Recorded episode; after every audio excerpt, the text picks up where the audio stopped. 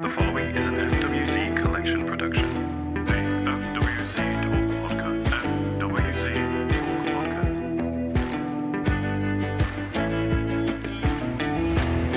FWZ Talk with the Jamco. The Jamco. The Jamco.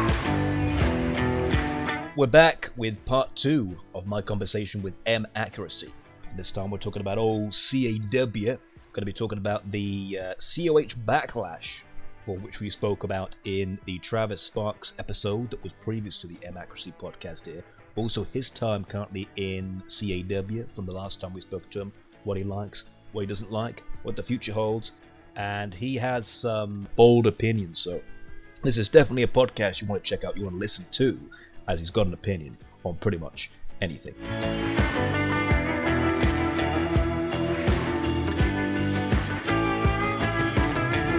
It's another week of the podcast, and I am back once again with M Accuracy. This is the podcast, the part where we're going to be talking about all things CAW, and uh, I've got a few topics I want to talk to M Accuracy about in terms of his time in the past year in CAW, since he's been in some very high profile uh, storylines in the old uh, CAW. Uh, I mean, one thing I want to say, Anne, though, before we continue, last week, towards the end of the conversation, we were talking about your time in the Chill and Kill 'em podcast. And I think you're quite good at being on a podcast. And I think you're good, quite good at being a podcast is because you always have a very unique uh, point of view in things. So, like we've been talking now, you know, even if there's things we disagreed on, you brought points that maybe I haven't thought about. I think that's always a good thing to have a, a point of view that uh, is, is very, very justified. And you've got a lot to say in terms of what the topic's about. So I think even if you did your own podcast, I think it'd be pretty, pretty. Even if you're sitting there playing video games, it's, I think it still works because you you've you've got a very not not that you're stuck in a set of ways, but you have your own opinions, but it's also projected in a, in a, in a responsible way rather than this is my opinion, that's that, and that's the end of it. Rather than well, let's let's let's talk about this first. hmm I, I I try to be that way because you, as somebody who's had that mindset years ago, I don't want to be that guy that's just stuck in his ways because maybe there is another way of thinking that you never even thought about. Because there are things that I think about today that I'm of the opinion of that I never would have been the opinion of years ago. As like for example, we talked about it, Martha Hart. I never would have thought I'd be Mm. on Martha Hart's side on that whole ordeal. Your mind changes every time as you get older. You get wiser. You got more wisdom added to you. You get more knowledge. You need you need to be open to other things.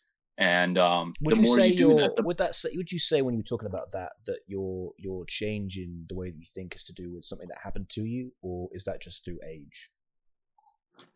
both.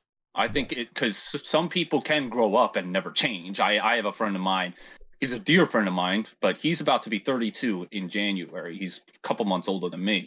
And the i tell him this all the time. My biggest criticism of you is that um, we used to do videos together but when we did the videos together we were 18 at the time if you took 18 year old him and 32 year old him there's absolutely no difference in personality they're the same guy and to me, that's a bit problematic because, like, okay, you're 18, you're young, you're stupid. But if you're pulling the same exact bullshit at 18 as you are at 32, eh, something something's got to give. I mean, you got to grow up a little bit. I'm not, and when I say grow up, I don't mean grow up in a sense of like, if if you're a, a young guy who likes theme parks and you're 45 and you still love theme parks, that's not what I'm talking about. I'm just talking about like how you handle situations, how Mm. you uh, assess situations, not uh, what you like and stuff like that. I mean, may- maybe there's a little bit of a creep factor if you're like 50 years old and you're watching Sesame Street, but um, I'm just saying like the way you go about situations, the way you mature through situations, like because at some point you're gonna hit that type of situation again, Hmm. but you'll be more prepared for it. And I think my my friend, he still to this day isn't prepared for such situations like that, even 14 years after the fact. Sure. So Well, um, let's get into a. Uh, can I call you M? Is that cool to call you M? Has anyone ever called you call, M? just just don't call me asshole. That's fine. Uh, a- a- after we finish this conversation, you're probably gonna get some people that probably will be calling you that because we're getting on the to the topic of CAW. Now we're gonna do this in chunks and various things, but I'm gonna go to uh, something that we were talking about. Uh, with the young man that you do the uh, Chill and Kill 'em podcast with, Travis Sparks. Travis Sparks was on our previous podcast, and I know you probably listened to all that. And uh, one of the situations he talked about was the uh, Hell's Palace COH, uh, Hell's Palace 2 COH uh, pay per view before all that shit happened. So he was saying about that he has the, the Elimination Chamber match, and uh, I can't remember all the participants, so you probably remember. But you're in it, Kevin Cross is in it, uh, and, and loads of other people I can't remember. So he's talking about the thing or the situation where he's getting uh, some, some aggravation from people around him who want him to book things a particular way. And of course, they believe that Kevin Cross should be the guy to do so. Now, for you, it's it's you know how you're in that position where you know you're put in a position to to you know be that guy that Travis wants to win. So do you not kind of think to yourself where where you kind of go to these guys and goes, you know, whoa, whoa, whoa, what the hell's wrong with me? You know, wh- wh- why? I I can understand in a story sense what you believe should go, but surely from your perspective, you're thinking, well, you know, why why don't you believe that my character is good enough? Okay, so let's start from beginning. We'll start from the Hell's Palace and then we'll work around it. It's going to be like a Quentin Tarantino film, folks. Scenes are going to be splattered all over the place, but it'll eventually build up a timeline. So let me just say, uh, all intents and purposes, that this storyline that me and Kevin were going through was written. Well, I shouldn't say written, but it was planned out by both me and Kevin. This was not just a me thing. Right. Kevin was a part of this angle as well. Because when we started this, Travis wanted me and Kevin to have complete creative control in our story. And I said, okay, cool. Um, so Kevin and I would constantly like detail, okay, this is where you're gonna go heal. This is where you're gonna uh, do this to me. This is where I'm gonna do this to you. This is where we're gonna blah blah blah blah blah. I knew at some point that Travis wanted Kevin to be the champion. And I said to myself, well, if the point of this angle is for Kevin to beat me in the end, it would make more sense for me to be the champion and for him to win. Do I need a long reign? No. I I'm of the opinion that if I win a title, yes, I want to be built up strong because when somebody beats me, it's going to mean more for them if they're just beating somebody that is just M accuracy. Okay, yes, I'm a former world champion, but if I'm just losing constantly, then it the luster of beating me means nothing. Because now it becomes a point where everybody's beating him. Look at John Cena. At one point, beating John Cena was a big deal until John Cena started losing all the time. Then it was like, Yeah. well, now he mm-hmm. loses all the time, so now the luster is gone. So in that chamber match, it was me, Kevin, Fisk, Adam, uh, John Blackos, and Heretic, I think it was. Okay. Um, and I knew that me and Kevin thought the best way to go about this was the New Year's Revolution 2006 chamber, where the last three participants were John Cena, Carlito, and Chris Masters. And there's one point where Chris Masters puts John Cena in the master lock, but then he turns around and Carlito low blows Chris Masters and then pins him one, two, three after doing all the double team work. So now Carlito arrogantly thinks, well, I am now with John Cena. We just beat the shit out of him, so I pretty much have this match won. Right. But here's the thing John Cena is a resilient fighter, so he came up, rolled him up one, two, three. Because Carlito got way too arrogant. Gotcha. So my thinking was I originally wanted it to be me, Kevin, and um, the champion, Kenyon. Because it's like, well, he's the champion, he should at least last that long. Kevin would do his cross uh, crisis cutter and he would pin him one, two, three. He would get too arrogant, thinking, oh, I got this beat. We've already beat up M accuracy. But me not being the squeaky clean baby face, I'm not a white meat baby face. I'd go in, I'd roll him up, one, two, three, win the title. He would get frustrated, beat the shit out of me, blah, blah, blah. It would continue until we got to the next CPV, which would have been the Rumble, where the match would end similar to Rock Austin at WrestleMania 17, where we're beating the shit out of each other. We do our finishes on each other. We can't put each other down. And finally, he just gets super frustrated, just beats the shit out of me with a chair. Boom, boom, boom, boom, boom. He would pin me one, two, three. Kevin's the new champion. He's off doing his thing. I'd be going off and doing my thing. Okay. Well, Travis uploaded the show and it got met with backlash. And I will admit, at the time when I heard that they were pissed off that I won, I got super furious Yeah. because it's like my initial feeling at that time was I can't win anything without them complaining. That was my initial thought, Right. but that was the Aries in me kicking in. before we did this podcast, I decided to go and look at the screenshots that uh, one of the individuals sent me. Um, so the individuals involved, unfortunately, I got to name them. So it's Travis, obviously. The individuals that were um, sharing their grievances with Travis were Jay Crack, Sean Walsh, Ryan Carroll, AJ Young, and Andrew, known as Fisk. Okay. They were showing their their grievances. And the one grievance I will give the CAS guys, this is something I've criticized Travis on, and this is something that I think the CAS guys have a legitimate gripe. Their legitimate gripe is that Travis is terrible with communication. He's done this to me before. I'll just give you a brief example. Uh, there was a tournament for the global title. It was a brand new title that he was introducing. And it was explained to me that me and Nate, which were going to be the first match, I was going to beat Nate. Um, and then go on to the finals or whatever and do that program that I was doing with Kenyon at the time. Well, Travis had Nate win, and it was not told to me that he won. So I know where they're coming from when they're saying that his communication can be really bad. I also think that if Travis had told them one thing and then he booked another thing, that's wrong too, because now you're just telling them one thing and you're booking another. If I was in Travis's shoes, the only angle that any talent would know is their own. So, like, let's say you're a Sean Walsh, let's just say. The only Right. angle you're going to know about in advance is yours. That's all you need to know. You don't need to know anybody else's. You you are a performer uh when I am telling you where we're going or you want to give me ideas of where you want to go. You tell me what you want and that's where you're going to know where you're going months from now. Anybody else, any other angle, you're a fan. You you watch, you enjoy. If you don't like it, if you like it, whatever. Where they're wrong is I looked through the chat and one of those complaints was the communication. Where they're wrong is getting all worked up because guys that they wanted to win didn't win. Wo- Two guys, Lewis, uh, it- literally, there was a quote where AJ Young had said that I am quitting because you're pushing guys that don't deserve to be pushed and burying guys that deserve to be pushed.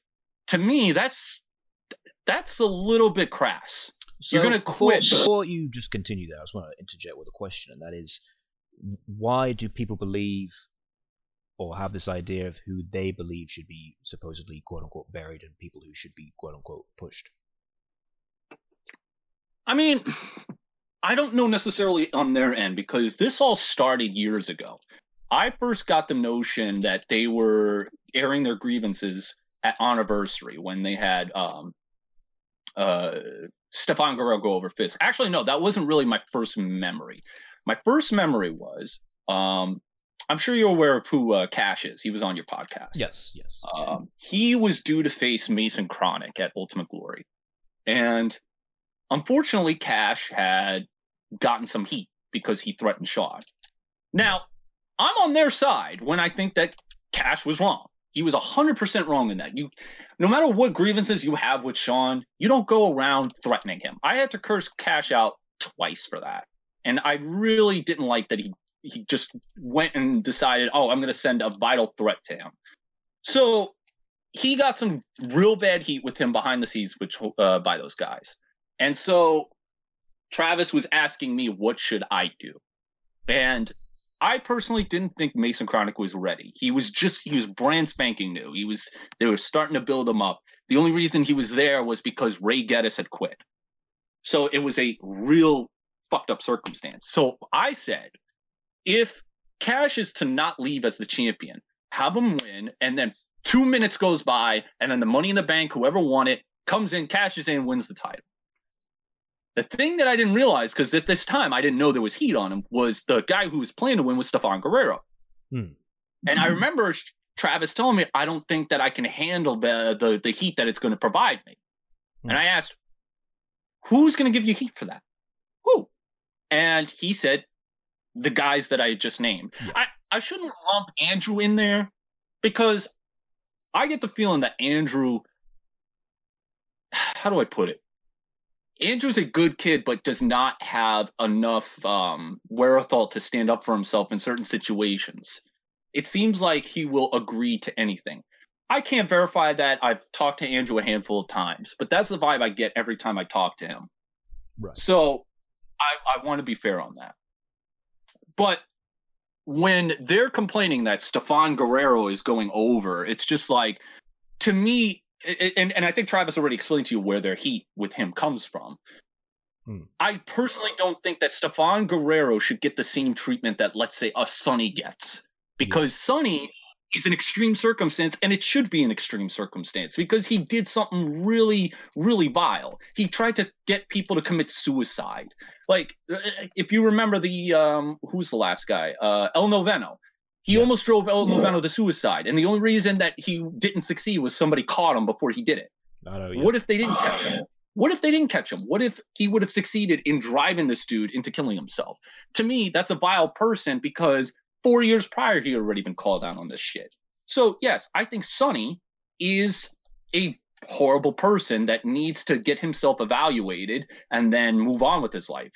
But i- if you want to blackball a guy like him, I'm all for that. He's not uh, welcome into this community. But it almost seems like they want a guy like Stefan to be blackballed because of comments he made about Toni Storm or whatever the hell he said. And if I remember correctly, I can see why you wouldn't agree with him.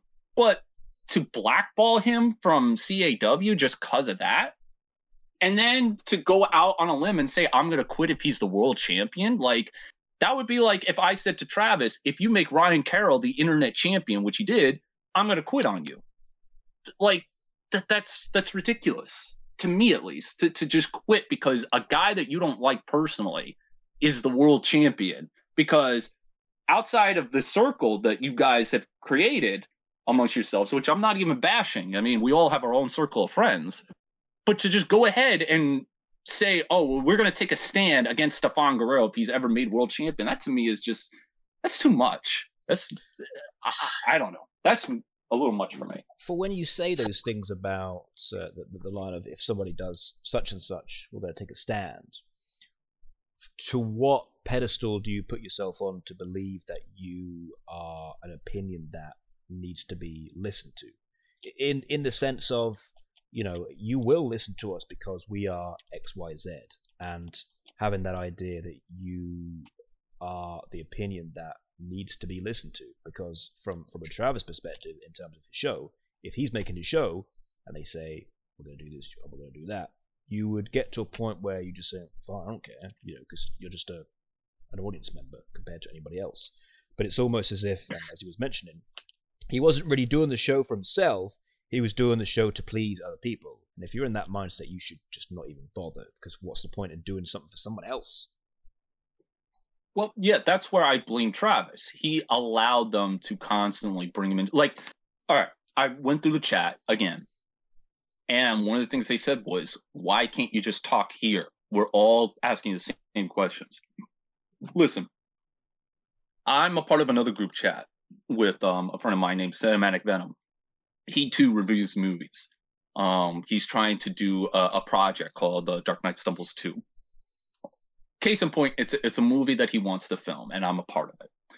I really don't like going into that chat, not because everybody's bad. I like everybody in the chat, but a lot is going on, and I can't read all of it because it's just so much. I'm being overwhelmed by so much to be read. To have five guys constantly like asking you questions like, why are you burying Aether? Why are you burying Lewis Rivers? Why are you pushing GMR? Why are you pushing uh, M accuracy? Why are you uh, giving Stefan Guerrero the title? As I said, the, there was one instance where Travis brought up uh, Ryan Carroll being pissed off that he uh, Travis wanted him to lose the internet title GMR. I see where Ryan's coming from to a degree because that's his character. He wants to protect his character because he loves the character that he had made. And we talked about this. Me and Ryan Carroll talked about this privately twice. And uh, we're not best of friends. We really couldn't care less for each other. Um, we've had our issues in the past. That being said, we had a cordial conversation, and he, I, I see where he's coming from. That being said, you are pull. Keep in mind, you are pulling a Triple H, where you're saying this guy can't make it. I'm not going to put him over. I don't have to put him over you are telling the booker that you know what's better for his company what I would like to know is are they doing this to any other company other than Travis's? Are they going to Sean's company and telling him, why are you pushing this guy? Why are you burying this guy? Or are they going to Andrew's company? Are they saying to him, why are you pushing this guy? Why are you burying this guy? Hmm. It's one thing to care about you. This is what this is where I was going to go with this. It's one thing to care about you, but to get mad that somebody who's unrelated to you, you may be friends with them or you may think they're talented. It, it's one thing to care about you, but to get all worked up and angry because somebody else who's not even involved in your angle is being quote unquote buried or is losing a match. And and that's probably why I got real angry at the M accuracy Kevin thing because it's like, did you guys ask Kevin what he feels? Yeah. Because Kevin agreed to this angle. Why are you getting mad for Kevin? Kevin wanted this. This is what he wanted. Are you saying you know what's better for Kevin than what Kevin knows what's better for Kevin? Because I talked to Kevin and he he was fine with this. He he didn't raise one complaint. You're fighting his battles. Let whoever is what you think is quote unquote being buried, let them fight their battles. You don't need to fight their battles. That's the way I see it. So do you not hear you know what, what you're saying about getting angry about this guy and that guy, this guy's being pushed, this guy? Do you not sort of take a step back and, and look at it and goes, who the fuck cares? Because it seems like we've we've put ourselves so deep into you know the the nitty gritties of, of the stories that, like I said to Travis, you don't like it, go do it yourself. What? Why beat the dead horse with something that you feel should happen? Well, it's here we go again. One of the things they kept saying was that Travis is burying the ECW guys. All right, but they are being pushed in ECW. They are getting opportunities elsewhere. The reason I personally do different characters in other places, like I've done accuracy in a couple of feds, but I do Mo Houston in AWF, and I do Vinnie Spirelli in ECF. Um, and I do that because while it's me, it's a different character entirely, and it won't get too stale to that point. And Lewis Rivers and Aether, I guess were the two guys that they had really gotten upset about. They're already getting a big opportunity. It's not like they're being buried everywhere they go.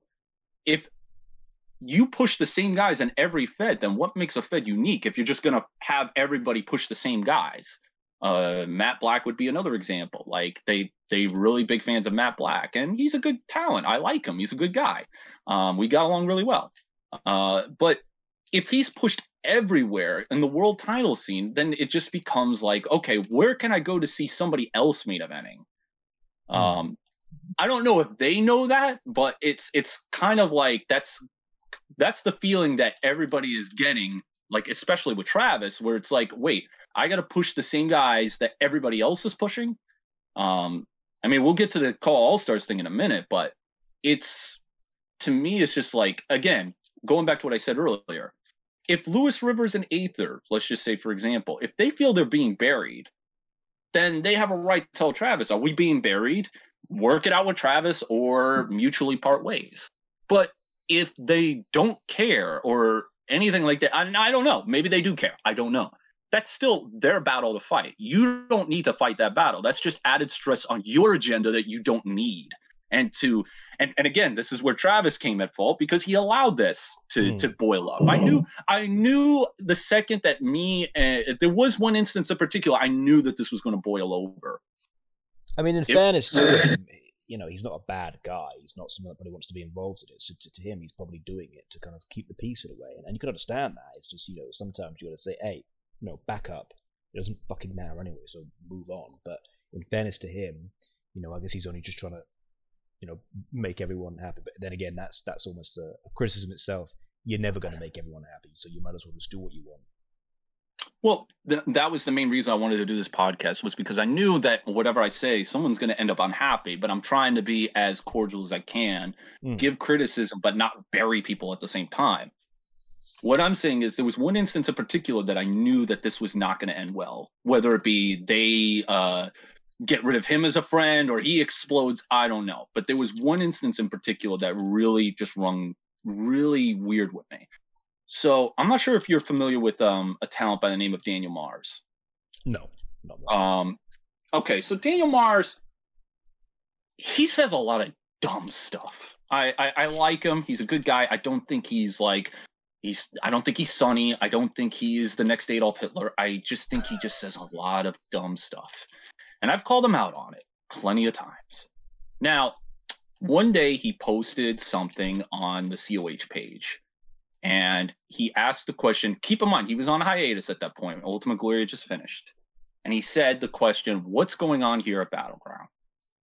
Now, Ryan decided, I, I don't know what precipitated him to say this, but he just trashed him out of character, not in character, out of character. He said, "You suck. You're the worst. You, you're you're never gonna get any better." Oh, I'm paraphrasing what he said, but he basically said, "You're you're the you're terrible. Nobody wants you here. Go leave." To which Daniel Mars and uh, him kept going back and forth to the point where Daniel Mars went onto his personal Facebook page and name dropped Ryan and told him he should kill himself. And I was like, that's mm, very stupid of you because he was already on thin ice at that point. He already done some other dumb shit that I don't really need to touch up on. Let's just put it this way. He was already on thin ice. So Travis asked me, what should I do? I said, well, you can't suspend Daniel because he's already on hiatus. That wouldn't really be a punishment. If you got to fire him, fire him. I can't defend him on this. He was wrong. That being said, I highly doubt he would have said that on his own accord. He said it because of an argument that him and Ryan were having. They both were having an argument with each other that Ryan, eh, whether he admits it or not, he started. So I would have told Ryan, uh, I'm going to punish you too. It's not going to be as severe as Daniels because Daniels already on thin ice, but you got to get punished too. Well, what happened was Daniel Mars did get his punishment, but Ryan got an internet title run out of it. And I said to myself, at this point, they are going to have this feeling that, hey, we can run the show how we see fit. And I could be wrong. Maybe that's not, maybe they have better interest. But when I read that chat, it just looks like they wanted to control the show. It's that's how it's going to come off to the outside. If if anybody else reads that chat, thinking who are they to say uh, who gets pushed and who gets buried? But that was my initial feeling that at some point this was going to boil over, whether it be Travis exploding at them or they're exploding at him, this, that, and the other. Because there was already problems boiling up to that point. I was already privy to.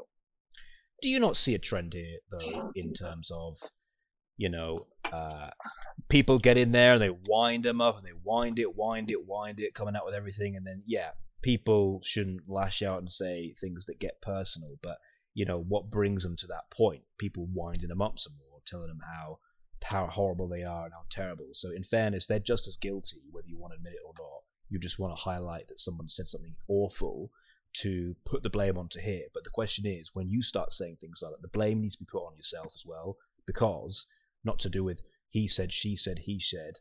You're all responsible for it. You're all responsible for being an adult, and you're all responsible for being better to one another. So be better instead of trying to tear someone's character. When I say character, not core character, I mean character in terms of the person.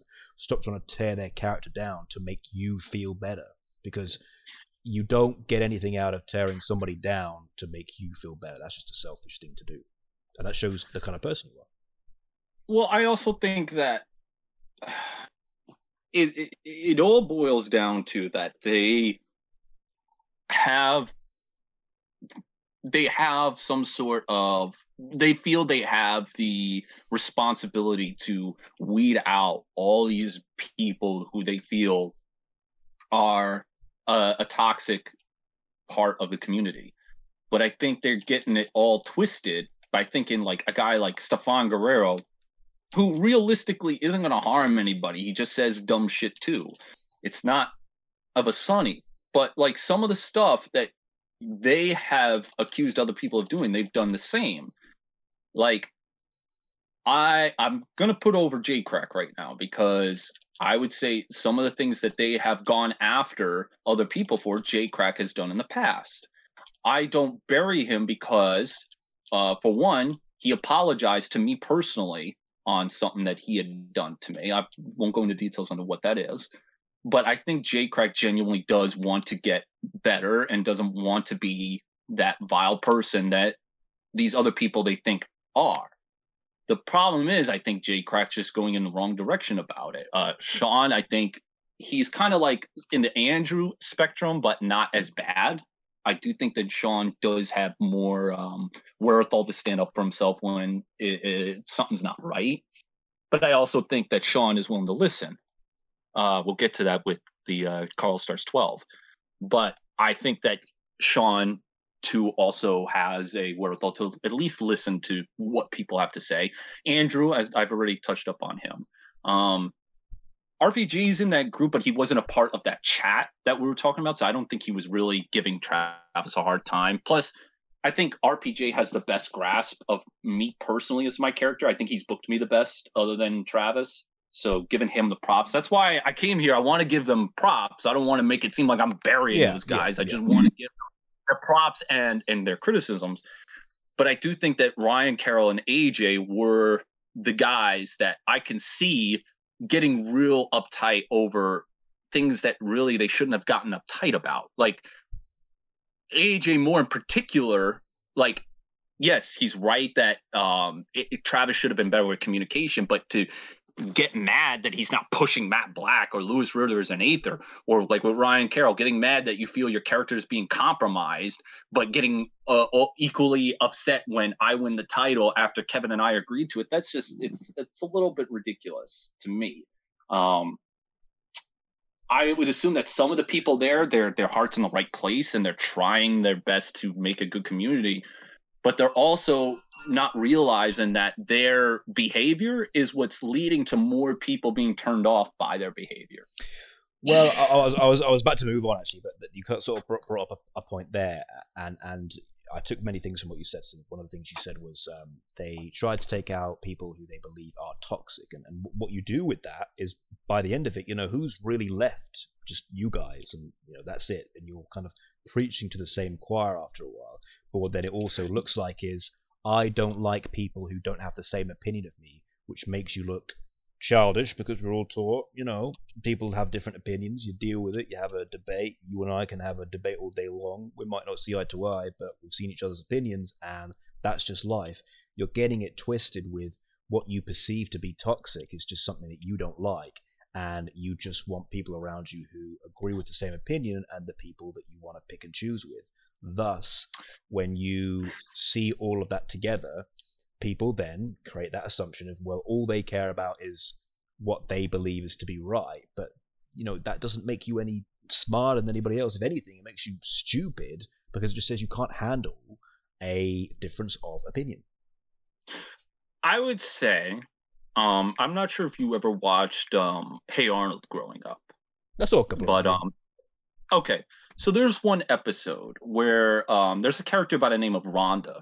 She's the rich popular girl okay? There was one episode where she threw a party and everybody went and it was a great time. Well she decides that she's going to throw a second party but this time she's only going to invite the cool kids.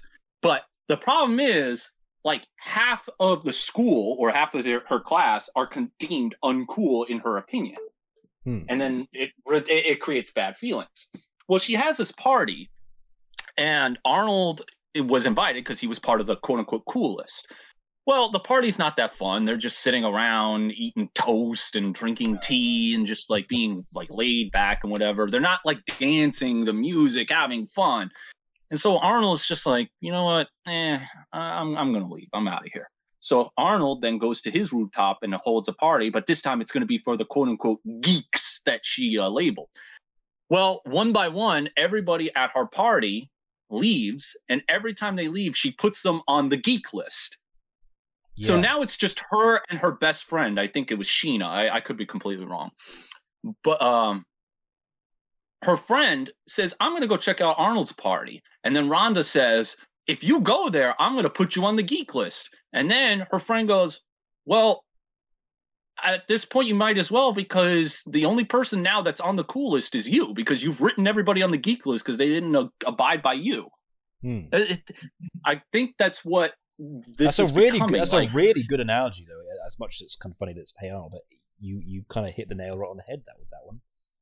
like it- I don't think they realize that. Maybe they're not trying to be that way, but that's how they're coming off when Yeah. they're constantly saying like, "Oh, if Stepan Guerrero wins the title, then I'm going to quit." It's like, why? Just because he said something bad about Toni Storm? Like, uh, if if you don't like what he said about Toni Storm, that's fine. We we can like agree to disagree or maybe whatever, but just to get so riled up to the point where you're going to make a mass exodus if he wins the world title to me that just it reeks of like desperation there that, that's how i see it So we could talk about this little sort of bit all day, but we've got to move on. So let, let's move on with the, uh, the the Travis Sparks stuff. So in particular, um, we talked about the fact that we get to the point of him basically wrapping up the uh, the show COH, and I asked if it was pos- possibly part to do with you know what he's gone through, and he said yeah, it, it, it probably was. Um, but you know, he I, I said to him about you got a great outpouring of support from people who, regardless if they liked the show, they didn't like the show, or they were involved or not involved they said something that they appreciated it, which proves the kind of um, impression it left on people. And people were generally saying good things about him, and he was pretty happy about that. When he decided to hang the boots up, as they say, most people were obviously in that state of mind. But of course, you were in that sort of circle, as it were. So, what I'm guessing you didn't look at it as, oh man, Travis is leaving. You're just thinking, oh shit, here we go.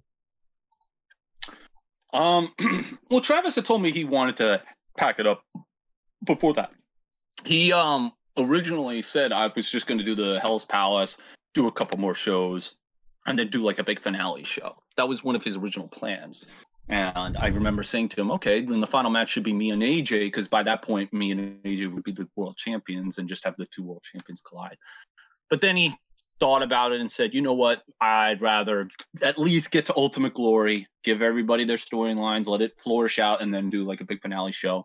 And then he wanted to do like the big final match being me and kevin because we're the last we were the only two guys that were working with travis since day one. Um and jay crack was upset about that and and i can see where he was coming from where he was upset because he wanted to work with me i wanted to work with him. Um by that point i would have been a world champion. I already won two ultimate glories. I would have been built up pretty strong. I had no problems putting jay crack over at all. Um but he felt like as if if this was going to be the end and there was going to be no continuation then we're just having a match for nothing because this was supposed to elevate him to that next level to the world title status i guess so they were kind of at least he was kind of upset at that i don't know if everybody else was um but hell's palace yeah originally wasn't supposed to be the end show in fact even after all that had happened slam was not even supposed to be the last show Oh. I don't even know. Uh, he was gonna at least try to salvage things. I remember him telling me he wanted um, if Patriot was gonna win the uh, internet championship, have Patriot face Bobby Mitchell at some point and drop it to him. I don't know what he had plans for me. I guess we were just gonna do the Kevin thing. I mean, at that point, I wouldn't be facing Jay Crack because he was gonna fire Jay Crack at that point. Um, I probably would have asked to work with Scott because Scott and I have never had a one-on-one match in our history in COH. Uh, but yeah, it, it kept changing over time. But eventually, uh, when he worked on the Slam episode, like he said, I said to him, "You do realize when you upload the show, they're gonna they're, there's gonna be a lot of heat on you." Oh, so you already knew about the Slam show before it came out? well, we had talked about it, and the one guy that he had thought about was GMR beating Ryan Carroll, um, which I'm surprised he didn't go that route. The only reason I think he went with Patriot was because you know Patriot, Bobby Mitchell, whatever, but also Ryan Carroll had issues with the Patriot character in the past, so I would assume that was out of spite. Um, so I think that's why he put Patriot in that spot, and of course the Saban Guerrero thing was the Money in the Bank. That was his ace in the hole to get the title off of AJ Young. So if, Uh, if, if we're getting to that point, then since you so you already mentioned it, so everything that happened in that show, did you know or saw, saw it before it was released? Um, I didn't see it before it was released. I saw it when it was released. Uh, but I knew at least those two matches in particular, uh, what he was going to do. And I said, So I was I was about I was about to say you you're looking at that and saying you know people are going to react to that. like at first I'm like, oh yeah, that's funny, whatever, this that, and the other. But when he was actually serious about actually doing it, I I knew that at least those guys in particular were going to be upset because Um, AJ would have been made to look like a fool, and Ryan Carroll would have been made to look like a fool. It, it clearly was. At least those two matches were out of spite. And the, keep in mind, everybody thinks that it was just Hell's Palace and that that caused everything. It, it was years. Of, Yeah. In, in Travis's case, it was years of pent up frustration from specifically two guys that he felt were way too um how should I put it, too abrasive in their opinions on the show and constantly berating him on how he should be doing his show, being that the dude's got two jobs, however many jobs he's got, and trying to do this show. Meanwhile, um, RPJ came up with the uh, highlight reel, which in my opinion is great. I love the highlight reel. It's just it adds more time in editing matches, so it's yeah. more time consuming. But um, so while RPJ definitely deserves a lot of credit for that, it also set a precedent that now this is the new way to go to creating shows. It's it's taxing, and it's just like to have to constantly work how many hours in the day to, due to your jobs to do this show to help please all the talent that you got, only to have a bunch of people get really upset and just not with the quality of the show as far as visually and how it was put together, but the booking and how they don't agree with the booking and they're just giving them so much crap.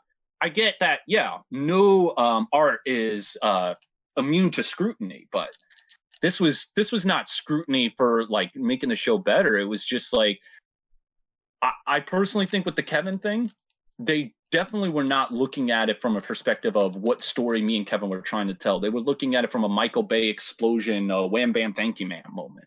They just wanted to see Kevin win without actually going through the motions of where Kevin had to go as a character to get that win. So, altogether with the, the the COH, I'm guessing that that is something that's left a bad taste in pretty much everyone's mouths. Um, I, do recall a bunch of talent that aren't involved with the the people that were um, criticizing Travis privately. I do recall there were people that were put off by it, um, but there were also people that loved it. Um, he may have brought some names out there. Nate loved it. Ray loved it, um, and et cetera, et cetera. So there were people that loved the show. Um, it was great seeing Patriot get an internet championship, but um, he just couldn't do anything with it. Like I, I'm I, again, I'm a guy that if I win a title, I want to be built strong for the next guy that's going to beat me because they need to benefit somehow. They can't just beat somebody that just won a title out of a fluke. They need to beat somebody who is a legitimate champion so that they look like a, a legitimate champion as well. So that's come to an end. We of course don't know if that's uh, if it if it will be in the future. He's pretty much uh, finished with it as he claims, and that's the, the the end of that. But one thing we've got to talk about with uh, with you is uh, you know in terms of your uh, I don't want to call it career. Bloody hate that word. But your little uh, little career in terms of sort of places that you've been and everything else like that, kind of got brought into the forefront where at uh, the, the wonderful event, the uh, Cool Stars 12, you're in the main event. You are against Ben Hopkins. You are with uh, Kevin Cross, and who else was the last one? I can't remember the last person. It was Matt Black, Ben Hopkins, Kevin Cross, and myself. So, So- I mean, the first thing is why is that a fatal four way rather than a singles match? Okay. I don't know why Kevin was inserted. I do know why it was Matt Black. So this is where my gripes are with that match. And I told Sean this privately already that, that I had a major gripe with that match. So in this this all begins last year uh, in the build up to Call Stars 11. Um, I already did the angle with Sean O'Connor, um, the two matches. I felt it could have been better, not based on Sean O'Connor because I think the dude is great. I think Sean O'Connor and I, if we had a legitimate feud in a an actual company, because I don't really call Call Stars a company; it's more like a festival. Um, if we had a legitimate feud in a company, I think him and I can tear the house down as far as promo quality, um, because the dude is it, he represents the opposite of what I represent as a character, and I think it works so well. But I digress. So I just finished up doing that angle with him with Call Stars and um, Conspiracy. And so uh, Sean came up to me and said, "How would you feel about M accuracy fighting in the Rumble?" And I said, "Mm, I guess I didn't want to fight against it because I didn't want to be hard to work with. So I was like, okay, I'll give it a shot. But I said to myself, if I'm going to be in the Rumble, if I'm just going to be a guy in the Rumble, I'm not going to be just a guy. I'm going to give you a storyline that is going to get people emotionally invested in this Rumble and want me to win as a babyface.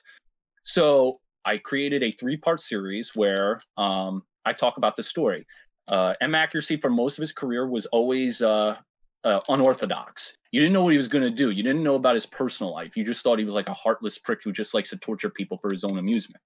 But come to find out that in his past, before his career, he had a girlfriend, a girlfriend of which um, actually not humbled him per se, but was like the perfect person to deal with his nonsense and to kind of like settle him down a bit.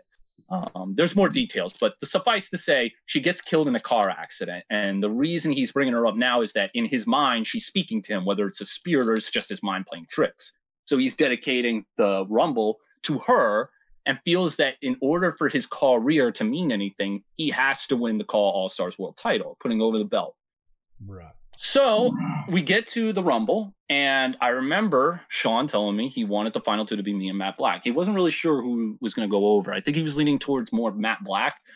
But we get to the match. He does the match. It's me and Matt Black, as he said. And Kevin Cross comes out and screws me. He screws me out of the match because he distracts me, and I get eliminated by Matt Black. Totally fine with that. It's it's it's another layer to the story. I have no qualms with that whatsoever. So that's when he tells me that what he wants to do is the fatal four way Kevin, Matt, myself, Ben Hopkins. And I'm like, okay, I, I, guess. I would have done it just me and Ben or me and Matt Black, but whatever. That's what he wanted. I, I'm cool with that too. So he decides to give Matt, uh, Ben Hopkins a bunch of title defenses. He wins all of them, and he holds the belt for a year. I'm not sure exactly what he was doing with Kevin throughout that or Matt Black, but basically Matt Black was hyping him up as the Royal Rumble winner. And at some point, he wanted me to face Ben Hopkins for the CAS title at an A- AWF show, which I do. Right. Now, for the second time in a row, we have this match. Kevin Cross and Matt Black screw me out of that title. Again, no qualms. It's setting up Call Stars. That's where we're going. That's where we're heading. Okay, so we do that, and I decide to do another three part series similar to last year, where I don't think I can do it. I don't think I'm going to win. I'm unconfident in myself. And then um, I would have Travis, who we've worked together for so many years, try to slap some sense into me. And then the third video is me being meditated and me speaking to my dead ex or my dead girlfriend. I actually got a female actress to do her voice. Right. And I thought, okay, this is this is great. So I'm thinking either I'm going to win the title or I'm going to at least get my revenge on Matt Black and Kevin Cross. And it's going to be me and Ben Hopkins, and Ben Hopkins retains, and I can shake his hand, whatever. Well, we get to the match, and I'm the first one eliminated. Not only am I the first one eliminated, but I'm eliminated by Kevin Cross with double team work from him and Matt Black. So I'm like, wait a minute. I got screwed out of the Rumble. I got screwed out of the uh, AWF show. And now, when it's time for me, the babyface, to triumph and get my revenge on Matt Black and Kevin Cross, I got screwed again. But this time, there's no way to like manipulate to where they cheated. I got beat fair and square first. I was like, if, if what was the point of me uploading all those promos if you were just going to straight up eliminate me first? I can't necessarily prove it. Please do not take this as gospel. This is just assumption. So I'm Okay. probably making an ass out of you and me. I do feel that somebody told Sean to have me eliminated first. Okay. I think that because in the chat at Hell's when they did the Hell's Palace deal, somebody kept asking the question, who asked for an M accuracy title reign? Right. That was one of the questions they kept asking. So somebody probably said the same thing there. But I remember, other than Ben Hopkins, I was the second favorite to win, and I got eliminated first. And I know Sean tried his best to tell me, "Oh no, this ain't this. This doesn't ruin your character. It could give it another layer or whatever." And Kevin too tried to tried to get me to understand maybe this isn't a complete burial of your character, but it's like, dude, I got screwed by the heels at the Royal Rumble. I got screwed by the heels midway to our big match. And now the big match, to the finale of the story, I got screwed again. Who could possibly care about me fighting for the title now? That I had huge problems with it. But my big thing is, was it really the original idea for me to just be eliminated first, or was somebody telling Sean, yeah, get rid of him first because you know who, who wants an accuracy title reign? And it's like I'd be more than happy to drop it to whoever you wanted to. I'm not going to pull the whole. Um, I'm not going to lose it to this guy. I'll be more than happy to have a short reign, long reign, whatever you want. But I was telling this story because I, I'm a visionary. I love telling stories, and if I win something, I don't want to just win it for winning it. I want to earn it. I want to show you that I'm creative enough. Not to mention, um, to also add to the fact I recorded one of those matches. I recorded the ladder match because I wanted to give it a shot. He gave me the most complicated match to try and record, and I did that to show that I'm not here just to be like, oh, give me a world title. I want to earn that title. I want to earn the, the the pointers of hey, he created a good story as a babyface. Let's give him some props because originally he wasn't even going to have me as the final two in that rumble. I don't think, but because I came up with that story, he said, okay, we're going to go with this.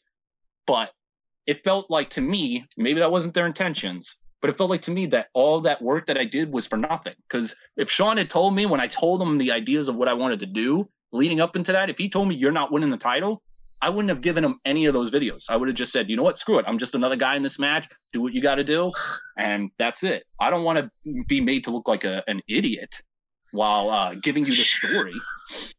Do you think maybe possibly because they know that you have this relationship with Travis, who is not in their their good books, and maybe is a possibility, thinking, you know, well, he's maybe leaning to that side. Maybe maybe I can't hundred percent trust him.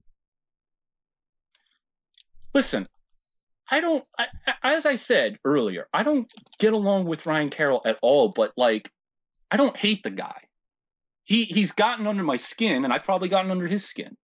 But I don't hate him. I don't wish ill will towards him. When I heard that um, Ray Geddes threatened him with the baseball bat or whatever the hell it was, uh, not a story I care to get into. That's just the basic gist of it. I was on Ryan's side. I was like, I don't care what Ryan did to piss you off, to give out an address or whatever to threaten the guy. I'm going to side with him regardless of how I feel about him. I'm going to be fair. I I try to get along with everybody to the best of my abilities. If you don't like me in the end, fuck it. It's it is what it is. We're not gonna we're not all gonna get along in the end. The best we can do is just try our best to live on the same planet together. But Mm. it's this goes. Uh, all I'm saying is, if if their thing is is that I'm friends with Travis, listen, I didn't remove you guys when Travis fell out with you because I don't feel that was my place to do that. You guys had a point. Travis Travis has terrible communication skills. I will agree with you on that. If he told you one thing and then said another, that's on him. He's wrong. I get that. I don't think that this scenario with the whole blow up was one party was right and the other party was wrong. Both had their wrongdoings that just collided with each other and it exploded. Everybody had their own res- uh, responsibility in this whole entire scenario happening. But I didn't remove anybody in that scenario because it wasn't my place. That's unfair for me. When that story came out with Max, with him and his ex at the time, everybody sided with the ex. My decision was let me see what Max has to say about this. Sure. I'm not going to talk about what he said. He told me his story, and that was that. It was, uh, it, let's just put it this way it was the typical he has a story, she has a story. The story, the truth is somewhere in the middle, and I can't verify either or. Gotcha. Yeah. But I'm not that type to just go ahead and remove somebody just because they had a disagreement with somebody else. All right. I and I always give the benefit of the doubt whenever I hear a story incident. Like I said, with Ryan Carroll, we don't get along, but I sided with him on the Ray Geddes deal. It was wrong of him for uh for Ray to threaten him. It's it's ridiculous to threaten people over a hobby. And and I get it. Ryan can be confrontational, but at the end of the day, it does not justify violence. And that's that's the thing. But if if people are mad because I'm remaining friends with Travis because he fell out with the CAS guys, and that that's a whole nother issue entirely that you need to work out for yourself. Because like Yeah. In the end, it's it's not it's not healthy to just like join this cult like uh, phenomenon where okay, if if these people don't like him, then we can't like him either. I'm I'm not playing that role. That's that's not me. I kind of feel like you're in a uh, a kind of difficult position in the sense of you, you put your your case right now what you just said, but I feel like there's going to be a, a point where, and, and I kind of seen it with them before when, when I've sort of been around, and, and it's kind of you can be, as they say, on the fence. You can be uh, passive when it comes to, to, situations, and you know I'm like that as well. Where it's you know, you know if I don't see, I'm not, I'm not interested. That there comes a point where you know when when it comes to people that they don't like, you need to pick a side and and eventually you know you will have to eventually pick that side at some point and you're either with us or against us. Because i always used to remember those comments that used to come out where it's man this is what uh, when when someone had done something really bad and be this is why we tell you to, to not side with these people and maybe now you listen to us and and kind of they know that there are some people you can't control. There are some people that won't pick a side but in the back of their mind they're frustrated that they want people to pick a side and that side being them and and I do recall one of them saying because I remember Nitro used to feel that way. I'm sure you, you're familiar with Chloe. Yeah, yeah. Um, Nitro has said the same thing that uh, Nitro feels that they're being put in a compromised scenario, and they implore him or her, excuse me. Um, they implore, no, you're not put in a compromised position. Uh, you could be friends with whoever. But as I recall, the second I said to people that I'm not against Chris, is I don't think Chris is a malicious person. I just think he's a hothead. He says a lot of dumb shit when he has his temper tantrum going. I still think he's a good dude. You don't have to think that, but uh, AJ removed me when I said that. When I made that comment, he he was completely flabbergasted that I would still be cool with him and mm. remove me as a friend. Now he's entitled to do that if that's what he wants to do. But then don't claim that oh you could be friends with whoever. We're not pressuring you this that and the Absolutely, other when you yeah. clearly are because you're basically saying if you're still friends with them, then we can't be friends. And it's like, why? Why does it have to be that cut Absolutely, and dry? Yeah, yeah. Like, if you don't like him, I can understand. Cash has done some real dumb shit that I cannot defend him for, that I've cursed his ass out for. But to say that, well, you can't be friends, it's it's the same vein with, again, if Travis came up to me and said, you got to cut off, let's say, Jay Crack, for example, I'm not going to cut off Jay Crack. The dude just went out of his way. I didn't even ask him to. He apologized to me for a situation that he did that he admitted it to that I wasn't even aware of. He admitted to me that he did his bad deed and wanted to get better. So I'm not going to remove Jay Crack because he said what he said. He's he's owning up to his mistakes. Okay, I'm a 31 year old man. I'm not going to create enemies just for the sake of it. But the reason I think it, it, why they come off crass. I'll just give a brief example. Is when when Sonny first sneaked back into the community, he was sneaking back into the VWU community, and there was two people that got involved. It was me and Ryan, who um, Ryan. I, will say what Ryan did first because he was the first one to notice that he was there. So he goes and says to he starts cursing out Sonny. He curses out Sonny, and um, I can understand he's emotional because I mean what he did. But he starts cursing him out, and then someone jumps in and is like, "What the hell's going on?" Keep in mind, they have no idea who Sonny is and what he's done, this, right. that, and the other. Now, him being emotional, he goes out and tells them to mind their business. Well, with more explicits, mind your fucking business or whatever, and they ban him because they're thinking, "Oh, he's just coming here to start a fight." Well, when I heard all this, I decided, you know what, let me talk to them because Sonny has been deemed a problem, and they need to at least have acknowledgement of what they're in for. Went into a Skype call with them. I didn't scream at them. I didn't yell at them. I said, here's his rap sheet. Here's what he has done. And we're just saying that this is a possibility this may happen to you. Hmm. Just a heads up. They heard what I said. They didn't combat me. They were listening. They said, thank you for the warning. We will keep an eye on them. That's it. Mm. They responded differently to two different people telling them the same thing because we both delivered the message completely differently. One yeah. person was vol- volatile. Now they claim that he was just warning them of Sonny, but he was warning them of Sonny in a way that made it look worse than it was.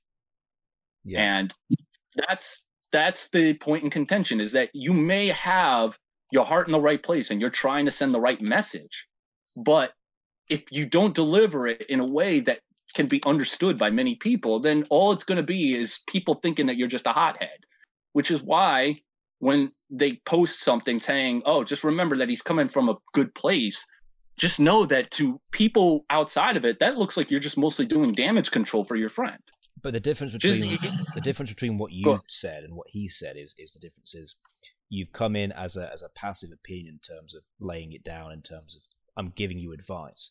The problem with him and others is it's not even you know oh he was emotional. A lot of time and it, and it happens quite frequently. It's always let me tell you what, you should do because I know what's best for you. You know, kind of like a weird ass parent. It's like um I don't know you. You don't get to tell me what to do. Thus, that then loses the point of what you're actually trying to get across in the first place.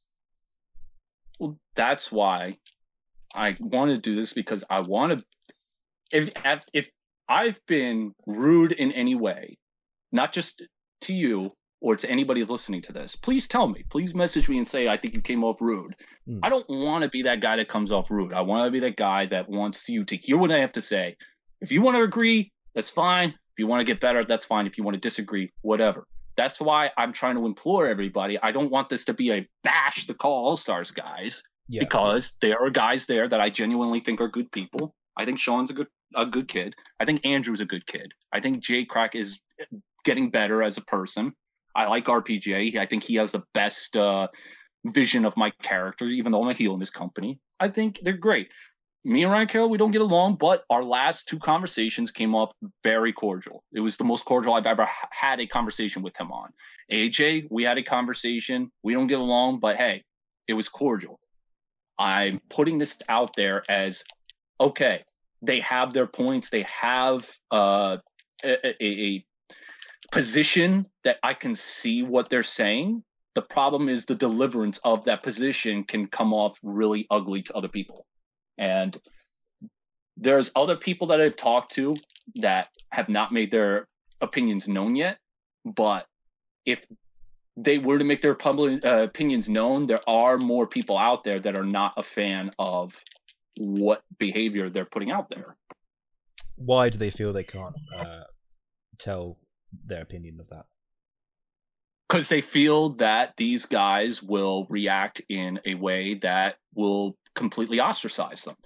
I've gotten to a point where I, if if I get ostracized, then okay, you, you either you didn't listen, or even with me trying to be as polite as possible and giving you the benefit of the doubt, agreeing with you, not wanting to remove you as friends, that means that this is clearly a my way or the highway deal.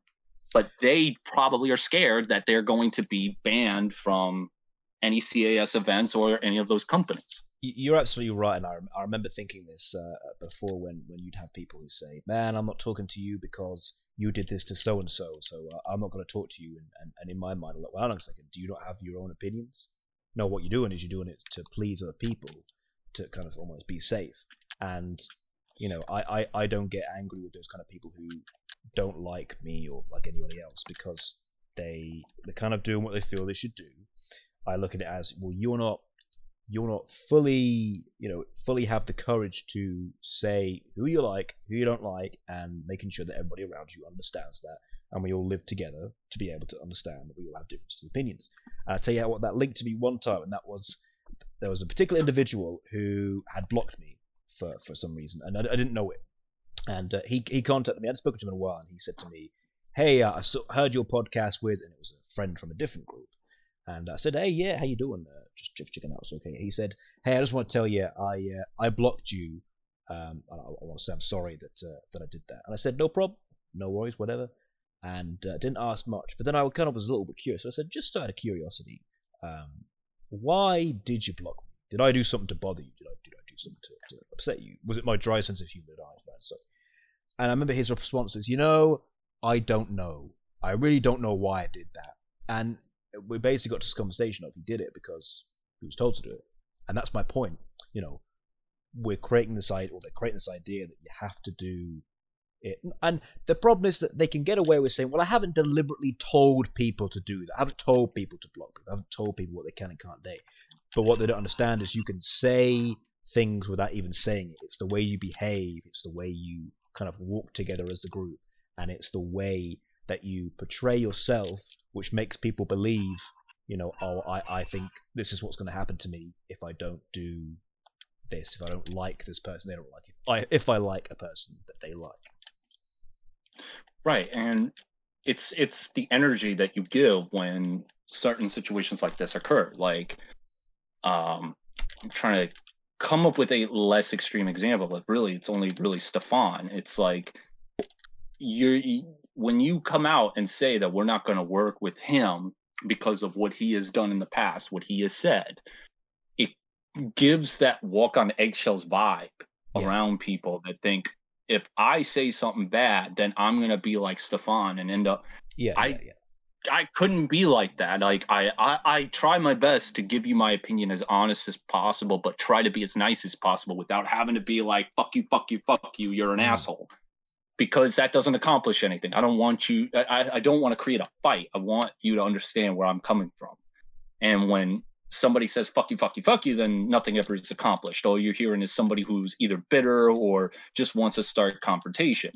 But when you have this mentality that okay if we don't like this person or if they've done something that we do not like we're going to go all about and uh m- go ahead make memes about him not bring him into our company this that and the other then most people are going to be like I, I- I guess it's pathetic to say, uh, are you going to allow these people to control what you um, Absolutely. how you feel and what you think. But it's like, well, at the end of the day, you created Call All Stars. It's a great event. Everybody likes it. If they think it's pretty much a wonderful thing to have all these call companies come together. But now you've got people who are within the Call All Stars community who have created this aura that if you slip up, Yeah, you, this could be the end for you. absolutely. Yeah, yeah. And, and again, there are certain things that I can't defend certain people of. I can't defend Daniel Mars for all the dumb shit that he's done. I can't defend Chris for what he's done. He's done some dumb shit. Um, I can't defend Ray for going ahead and threatening um, Ryan with the baseball bat. I can't defend that. But in the end, what about the other guys who don't who are under the impression that if they do something wrong that they're not going to be invited to do the show and that other people are going to be told not to i mean manipulation is much easier than people are led to believe and they have they have a power within their voice that they don't understand like how powerful it truly is Couldn't have said it better myself. I think you hit the uh, the nail straight on the head once again. And uh, we have been uh, we've been talking for a long time. We've uh, especially got all the, the different Mm. things out. And uh, before we do wrap up this uh, this old show, we uh, of course would usually do uh, a quick Q and A. But I think probably one question, which is probably the best question uh, in terms of since we are now in the the new year, the 2021. What do you uh, what do you hope to achieve this year? Actually, what do you hope to happen this year? Well, I hope to be proven wrong in one aspect of because I said on uh, the Chill and Killing podcast with Travis, and I've said this publicly. Um, I'm of the opinion these lockdowns are the new normal. Like uh, when they say the new normal, the new normal is we're going to be wearing masks for the rest of our lives, and we're going to be six feet apart for the rest of our lives. No big gatherings. I don't think these lockdowns will ever end, and I hope 2021 will prove me wrong otherwise. I agree. Yeah, I know you guys have uh, had it a little bit differently because it's kind of more relaxed, but we have been in so many different tier restrictions, so many different, um, you know, what we can and can't do every so often. It, it always changes, and and it's kind of almost that people want to rebel now because things have been taken away from them where they're not able to to, to live their lives, whether it be Christmas, whether it be New Year, and just general stuff like uh, you know outdoor things. Uh, gym, health kind of things, schools, colleges, all that kind of stuff. But Well, it's uh, not just that, but it's the idea. I can't speak for where you're from, but in the United States, it's like companies were forced by government mandates to shut down for being non-essential, but getting no help from that same government that's telling Mm. them they're not allowed to operate, and now they have to go out of business.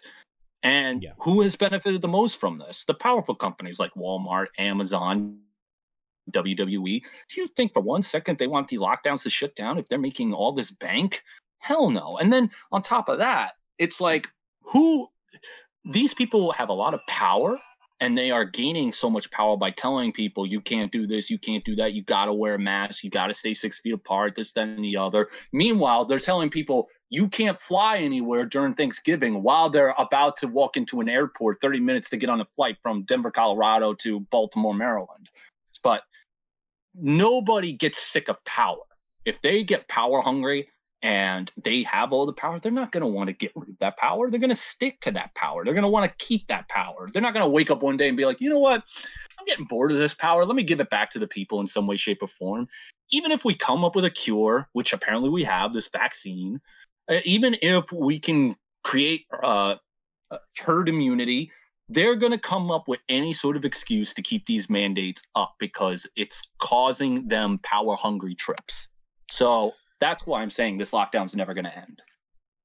Well, you know, uh, I, am with you. I hope we uh, hope we are proven wrong with some of these because it's almost like there's uh, there is no life. But I can't tell the future in what's going to happen, and hopefully things are relaxed. But regardless of what the the year brings us, the only thing we can control is the way that we are, the way that we are with uh, each other, and hopefully that uh, we're a little bit better with each other. We're a little bit helpful with each other. We're looking out for each other, even if it's just something as simple as ask how someone's doing, because sometimes people aren't doing too well, or they're lonely, maybe they're on their own, or going through some things because of what's been happening with with, uh, with jobs and lives and relationships and all that kind of thing. So look out for your uh, for your fellow man, for your fellow woman.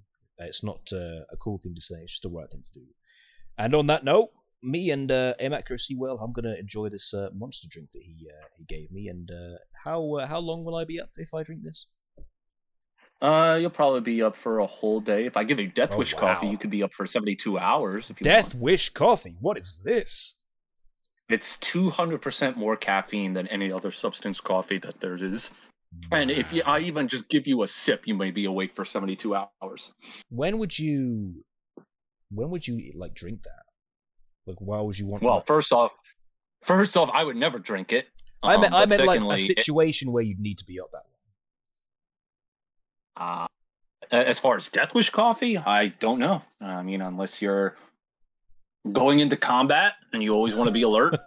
you know i am a Oh. big fan of coffee and, and since you've just uh, said that i'm going to research up death wish coffee and see uh, if it's see i don't know if i want to try it or not but uh, maybe that could be my new dare for 2021 the jamco tastes death wish coffee and how long does he stay up with and jesus christ if it all goes terrible i will blame m accuracy for this Fair enough. I I'm I'm to blame for everything in life. So there you go. But we're heading on down the road. Happy New Year once again to everybody, and uh, hope you had uh, some great holidays. We'll be back with some more uh, talk with some CAW people, and maybe just anybody who isn't in CAW, anyone who has a story to tell. Emma, Christy, would you like to uh, say anything before we head on down the road, as I always say? Just that. Hey, don't take what I say as personal. What I said on this podcast was not meant to be personal. It was just my critique of what has happened. I hope I was fair. If I wasn't, let me know. You don't need to remove me as a friend. We can talk it out privately. We can talk it out. I'm not here to create enemies. I'm here to just, if we don't get along, we don't get along. I already said that, but hey, if you have a problem with what I said, just message me and we can talk it out. Let's not like throw hands. Maybe we can all learn something from this. He said it right here, and uh, that's it. We're heading on uh, out of here, and we'll uh, catch you again real soon from M Accuracy and from the Jamco. Stay safe and be good to one another. The FWZ Talk podcast is available on all streaming platforms, including Spotify, Apple, and Google Podcasts. Check out all things FWZ on the FWZ Collection channel.